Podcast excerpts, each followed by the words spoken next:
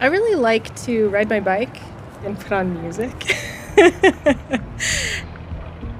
and kind of create fantasy movie scenes for myself, like create a soundtrack while I'm riding through a place and just kind of pretend like I'm a certain character in some kind of scene.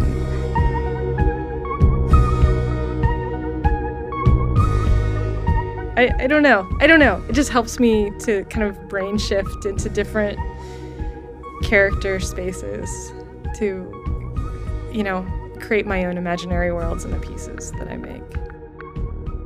I find that I do that a lot more now that I'm not interviewing people and can't, you know, enter into their worlds as often. Um, so I kind of like create these weird worlds for myself.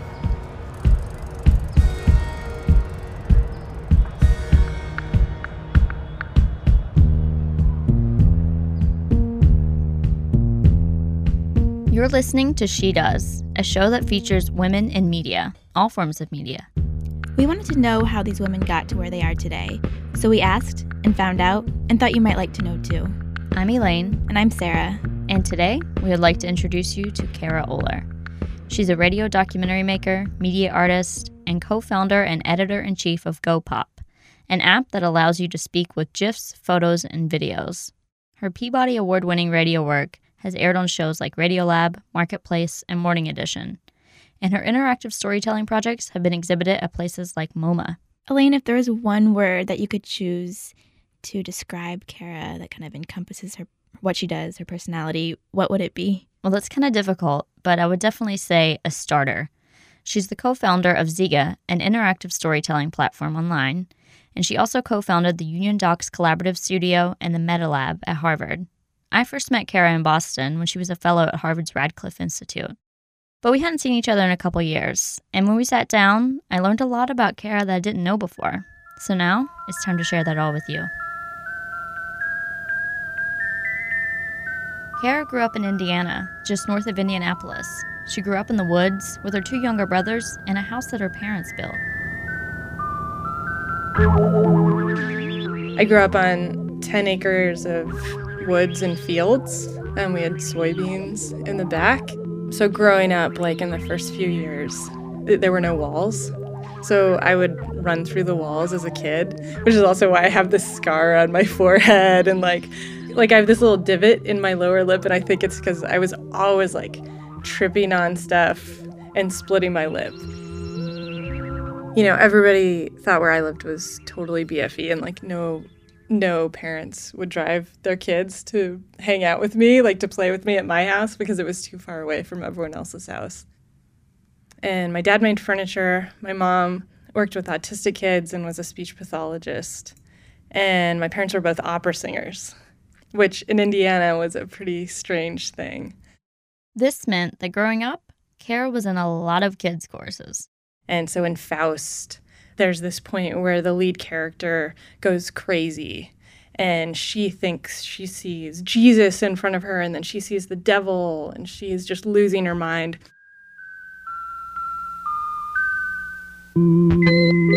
And so as a kid, I played Jesus and had my hair back in a ponytail and came before her and she's like, ah. It was me looking very calm, and then I'm replaced by this guy that is just like, ah, and he's the devil. And he was the evil baritone. The baritones are always bad guys. But I don't have a voice like my family does. I can sing, but not like this magnificent, like, whoa kind of voice. But she always loved music, and she had a real talent for it. She could play by ear with ease. My parents started me playing piano when I was two, and I did Suzuki method piano, and it's like child torture.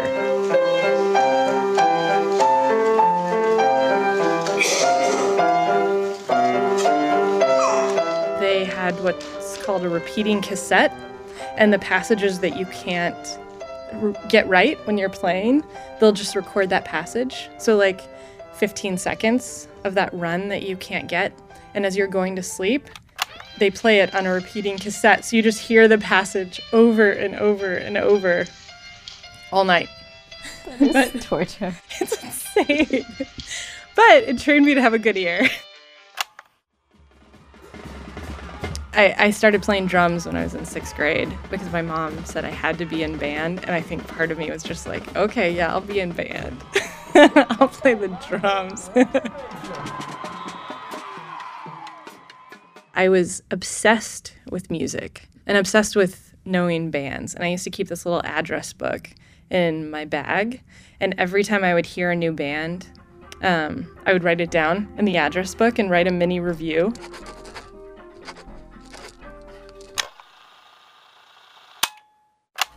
There was this amazing show that was on the air from 1 to 2 a.m. called Brave New World. That was a radio show, and I would record it, like set my alarm, hit record on a cassette tape, and then I would listen to it, you know, and write little mini reviews. So I got to really know music. And my high school had a radio station, and so I joined it because I just wanted access to free music. Kara became the music director of her high school radio station and she was exposed to public radio through her parents when she was younger, but she always found it pretty boring. That was until she heard This American Life. Act three two words you never want to hear from your doctor. There's somewhere between 44,000 and 100. I think it was just something I had never heard before. A type of storytelling that was so, so intimate and so emotional and, you know, musically scored stories so I knew I wanted to make that, but because of my background, I wanted to make um, really musical pieces. Uh, one thing I really hated about This American Life early on was that they always used the same musical passages. I wanted to like make radio stories, but score them my own way, you know, with weird sounds or with music I made.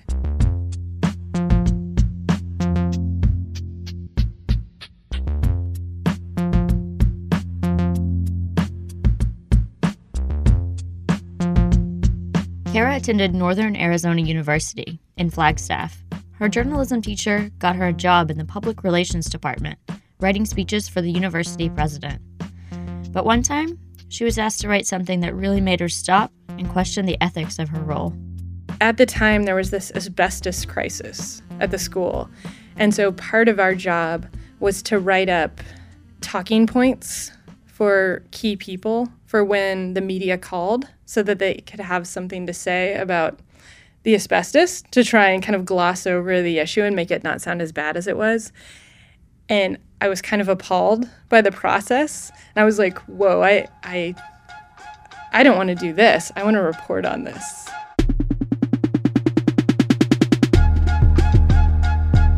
So she started interning at the public radio station, KNAU, as an operations intern. She controlled automation of the shows and made sure they played overnight, among other things. And I also had this very important job of editing promos. So, you know, it would be the morning edition promo, and then at the very end of the promo, the 30 second promo, there's a five second music bed, and you fade that down, and then you take this this host um, thing that says, Today at five on KNAU. And so I would edit that in. And I thought I was just like the master of editing promos. I was so proud of doing these things.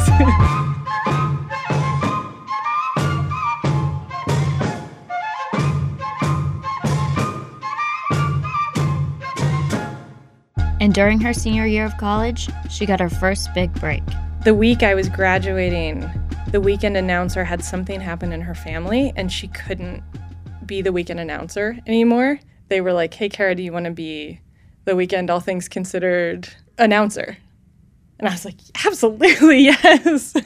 so I became an announcer um, at 21 because I was just there. Were you nervous? Oh my gosh, I was so nervous. And I think I sounded so young. I was really terrible at it, actually. It was bad. And our program director was like, you know, I think your voice is kind of similar to Korva Coleman's. From NPR News in Washington, I'm Korva Coleman. The powerful nor'easter that stormed into the Northeast this week is pulling away. And so he had me listen to all of these Korva Coleman pieces and her as a host, but her voice is really low and beautiful and has this kind of huskiness to it. Massachusetts.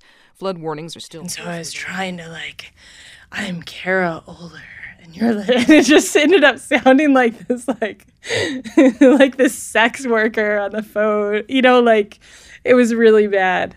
It was really really really bad. So anyway my tenure as weekend announcer did not last all that long but i became a reporter in the newsroom right after that which was great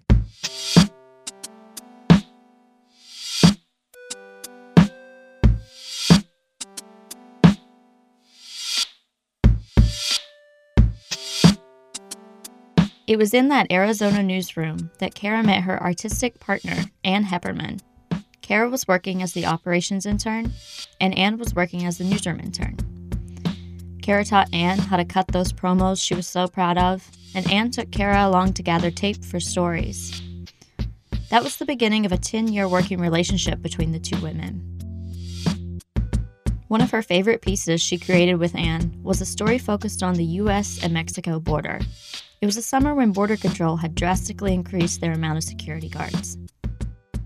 So all of these people were trying to sneak through the least patrolled part of the border, but that requires walking through the desert for three days. It's like 122 degrees sometimes, and it's it's hard to carry enough water. So people were dying a lot. And it was being reported on in this really inhuman way. The Border Patrol has found the body. Patrol agents found the body of a man believed to be an illegal immigrant hanging from a tree in the desert. The deaths bring the total number of deaths by crossers in Arizona to 106 for this year. Authorities People have died trying to cross the Mexican Anne border in started collecting these AP reports. We really wanted to tell a story of what it was actually like to walk through the desert and what that felt like and what people were thinking about and what drove them to even try to do something that would threaten their life like that. And so we heard about these oral histories that were on the border and we went down to check them out and we got there and the person no showed, except for this dude who had started this underwear company for men called Arachones. Um, but we just met this dude and he's like, oh, the oral history person, you know, you'll never find them. They're like a lot of talk, whatever. And he's like, but um, I know of this shelter that's in Mexico um, on the other side of the border. You guys want to just hop in my truck? I'm about to go over there. I can take you there. And we were like, all right.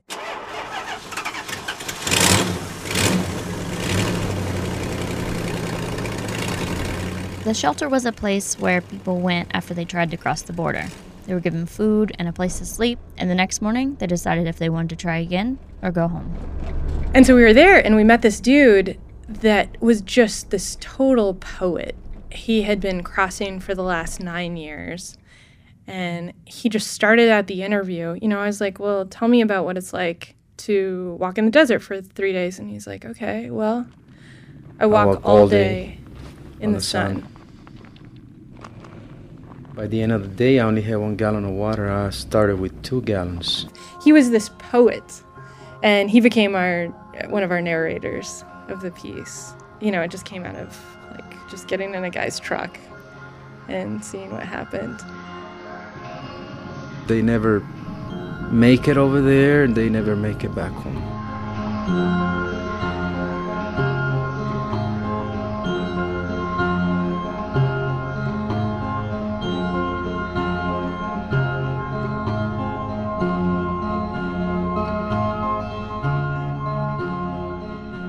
And we're not talking about failure of institutions on Wall Street. We're talking about failures on Main Street and people who will lose their jobs and their credits and their homes. The year was 2008. It was an election year, and there was a lot of talk about Main Street and Wall Street among the politicians. We got fundamental problems in the system. And Main Street is paying a penalty for the excesses and greed in Washington. This conversation intrigued Kara, uh, so she decided to do her own research. Census data revealed that there were 10,466 streets named Main Street in America. Main Street is a crazy thing. Like, if you actually go to actual main streets, um, we did a story about one. There's a main street that goes straight into Mexico in Arizona. Uh, there's a main street in Chattanooga. that's partially revitalized and partially a prostitution strip. And so, you know, there are main streets that are just like a gravel road in the middle of a field. And so it was this great project to document America at that point in time and also to kind of like call politicians on their BS and give people a chance to do that themselves and be like, well, this is where I'm from and this is what I'm seeing right at this moment. I'm here on Main Street in the City Metro Diner. We're in Lexington, Virginia. Kara, along with her collaborators Ann Heppermann, James Burns, and Jesse Shapins, piled into her Subaru station wagon and drove 14,000 miles on back roads, stopping at main streets around the country. 14,000 miles? Yep. United States and Mexico. It's a bunch of hoes and drug dealers. That's all I know about Main Street. Good place to start a business. It's a true small town community spirit. Ain't much. You can as far as it goes right there. They traveled for three and a half months, and they partnered with NPR to broadcast the stories from Main Street and to encourage user participation. And what came out of this is a really cool website and one of the first interactive documentaries that allowed people from around the country to tag a photo and tell a story from their main street. We got this grant and it was $48,000. And we were like, oh my gosh, this is the most money ever. This is insane. And what I didn't realize is that there were about 15 people that worked on Mapping Main Street. And we worked on it for a year and um, that that isn't very much in the end. Um, so we didn't have very much money to do it, and when we left, um, we, we, knew to do it we had to get on the road and travel around the U.S. and see these main streets in person. And so um, I put all my stuff in storage and just you know packed a suitcase and went on the road.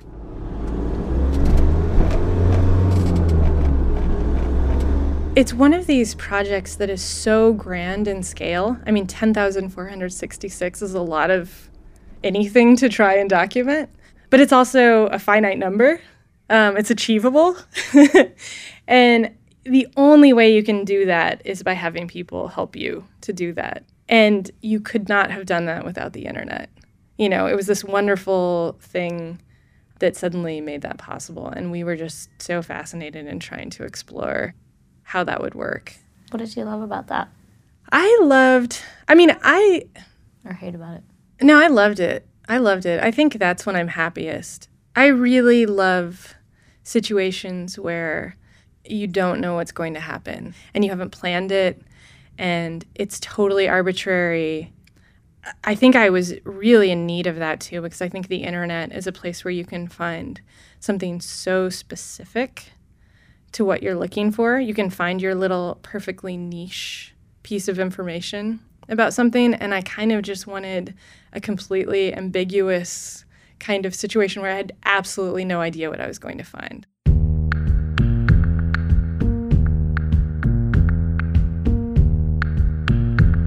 And I discovered crazy stuff about the US. I think the most surprising to me was Montana, actually, because like I expected the South and and parts of Appalachia to be really open and to tell me lots of stories and invite me in. And I did not expect that in Montana. People have this kind of unparalleled confidence in what they're doing um, and how they're living. No one there is impressed that you're from somewhere else or that you've lived in a big city. They're just like, oh, you don't. I kind of felt like people knew more than I did about the world living there.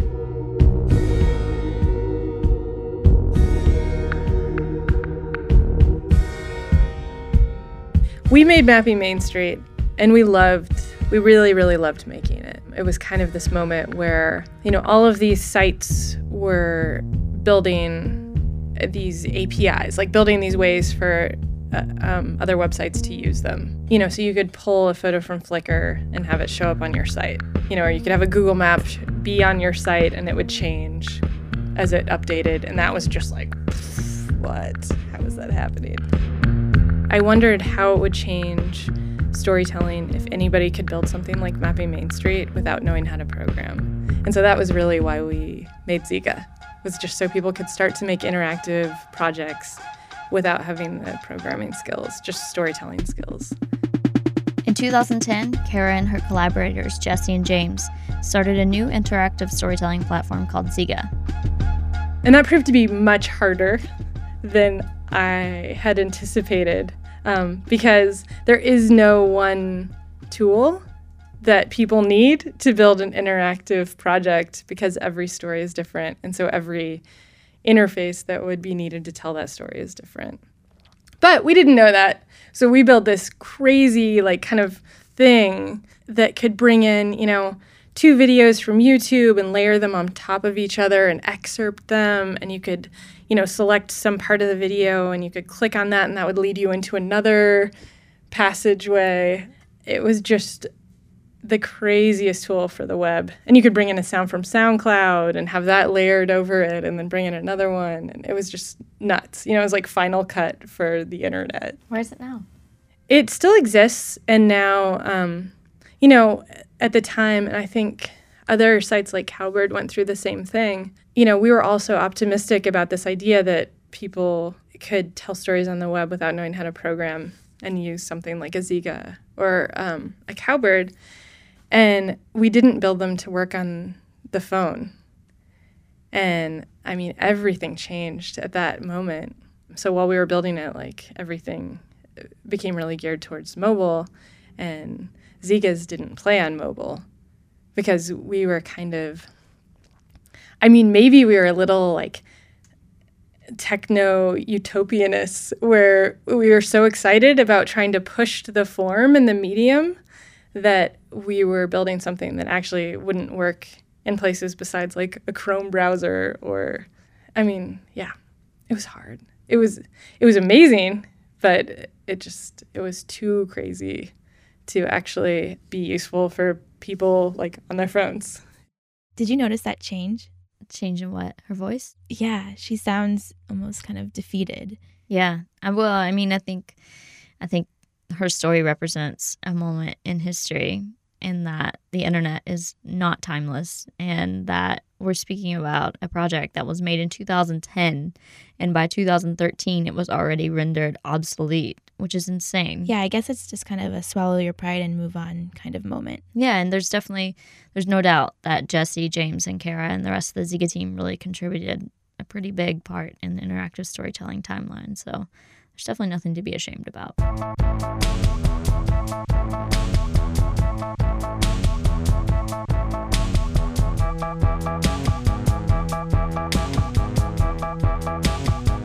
After Zeega, they decided to move to San Francisco and they joined Matter, which was funded by the Knight Foundation, KQED, PRX, and some angel investors.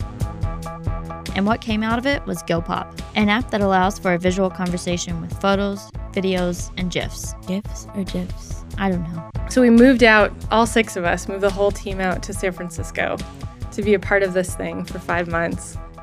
It was helpful for us because we had always been in the nonprofit world and we decided we're going to see what it would be like to try and make this without grant funding and with investment. We were finding it hard to just actually make the thing that we wanted to make. Instead, we were making a lot of projects, which was great, but we kind of wanted to make the thing.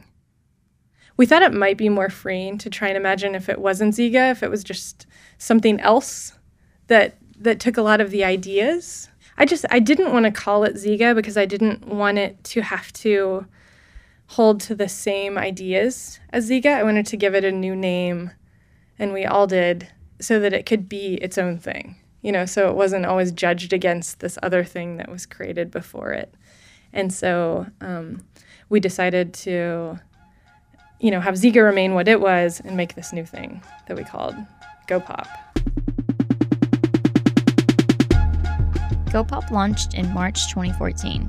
We're all language nerds, we're all kind of obsessed with the ways that languages are formed. The internet has been this place where this completely new language, this visual language, has started to grow. We as humans were very visual in the way we communicate before the printing press. It was cave paintings and paintings and drawings, and then also oral tradition. Printing press comes, we express ourselves through text. And then that starts to grow and evolve with film and photography. And then the internet, we start to catalog more of our visual culture. And then we have a phone with a camera, and suddenly, like, just our visual lexicon, like visual shorthand, just totally exploded. And now we use it all the time in place of words because it's quicker. And and uh, frankly, I think it's a little more emotional than text can be.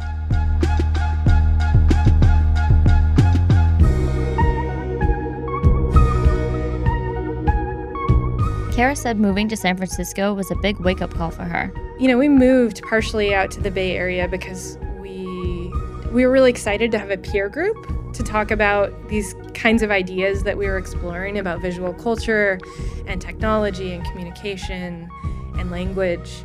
And we we got there and we found it we didn't find that peer group at all. My experience in at least the tech world, I have wonderful friends out there, but my experience in the tech world has been that I'll end up at a party and there will be 150 men and 15 women.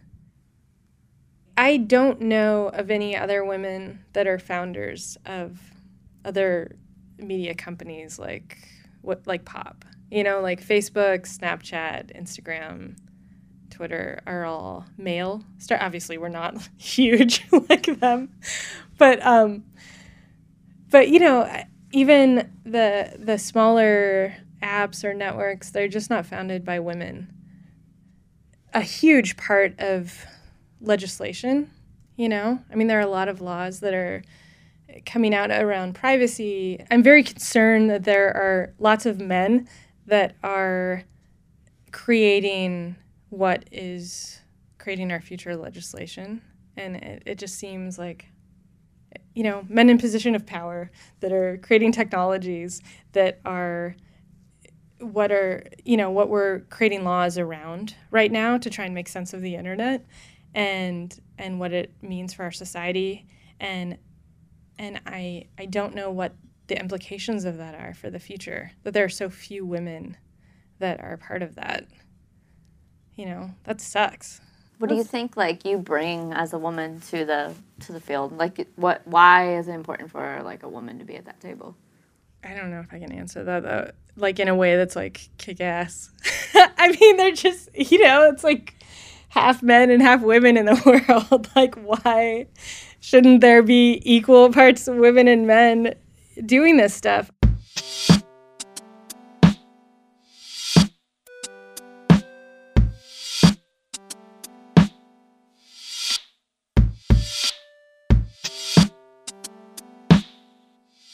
since you married the person, I guess talk about like your relationship with well, as much as you want to say, you want to say much. Yeah. But I work with my husband. Yeah. We work on projects together. So how's it navigating that and like and what I mean, I feel like there's a lot of benefits from it too. Yeah, it's great. Yeah. Yeah, Jesse is definitely my creative partner and has been ever since I met him. You know, I met him at this place called Union Docs, which he started um, with some other people that's this documentary arts organization that screens documentary films in Brooklyn. And he was working the door, and we just hit it off right away and started working together like a few weeks later and dating. um, and have been working together and dating, now married ever since. I am one of those people that is really, really horrible in the morning. I know some people just love the morning and and like love that quiet time and it's just magical. And for me, I just like I feel like really spaced out and kind of gross. I cannot do anything except kind of wake up and do a little reading and not talk to people. And Jesse, my partner, is the exact opposite. And he's like, hey, what's going on? Oh my gosh, I have this new theory. You gotta hear this. We've kind of worked it out where he wakes up and he makes coffee, and then I have coffee, and then I go out into the garden and I like, you know, dig up some weeds and just kind of hang around outside. And then he goes to work and I hang out, and then I start to like, and then after that, I go into the office. Like, I just need a little time um, to myself. There is definitely something about spending 24 hours a day, every day with someone and working on the exact same project where like you get home and you kind of want something to talk about. And if you've been together that whole time, that's not a great thing. Kara says working in the startup and app world has really made her miss storytelling. I've always been someone who would rather make it myself than become a part of an existing institution. And that's actually what I kind of miss right now. You know, we have GoPop that we're running, but usually I've always been running something else. Like, you know, I used to have be a part of this group that called Robot House where we put on shows in our kitchen, you know, and bands would come by and play at our house or like at different parts around Flagstaff, Arizona. And then in Brooklyn, I had Union Docs. And so we you know, put on events all the time. And then we started this school called the Union Docs Collaborative. And then in Cambridge, we started the Meta Lab at Harvard, which was the Center for Digital Humanities. And now I don't have anything that is this place that lets people collaborate together and make things and talk about ideas. And I really miss that. I think I kind of always need some kind of crazy institution that I've been a part of creating that just lets people come together and you know make things together. Oh, and by the way, we have big news.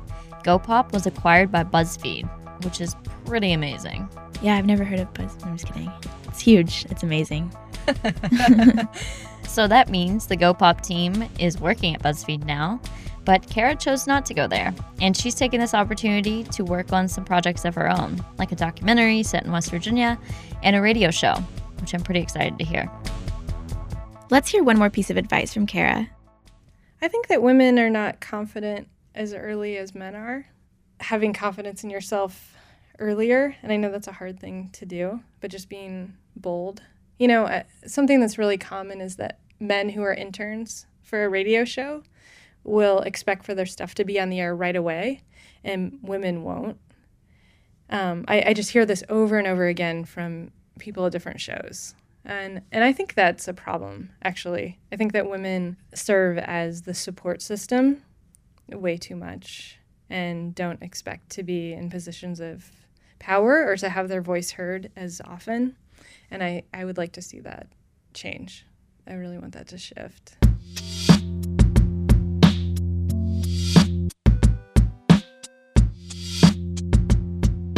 Visit shedoespodcast.com for more information. And thanks so much to Kara for sitting down and chatting with us. You know, in the last few years, my life has been very, very much on a screen. I really, really have been having this kind of withdrawal from the tactile. And so I just started gardening like crazy. I've been growing plants from seeds. I got married this summer and I grew all the flowers for the wedding. For me, just like getting in the dirt and being really tactile kind of helps me counterbalance being really internety. The music that you heard in today's episode was actually made by my friend Jeff, who goes by Super Bobby, and he wears a giant fist when he freestyles and performs. The other tracks were by Lewis from Busman's Holiday and Monroeville Music Center. Sound design is by our good friend Billy Werasnik. So, this is episode five of She Does Podcasts. And if you haven't listened to the other episodes, make sure to check those out. With each of these guests, we're doing a Google Hangout where you get to ask your questions. Visit our website, shedoespodcast.com, to see when we'll be holding the Google Hangout with Kara. Please rate and review us if you haven't already. The ratings and reviews really help us stay on the top of the charts and help us find other listeners, which helps us make more episodes for you. Thank you for listening. Bye.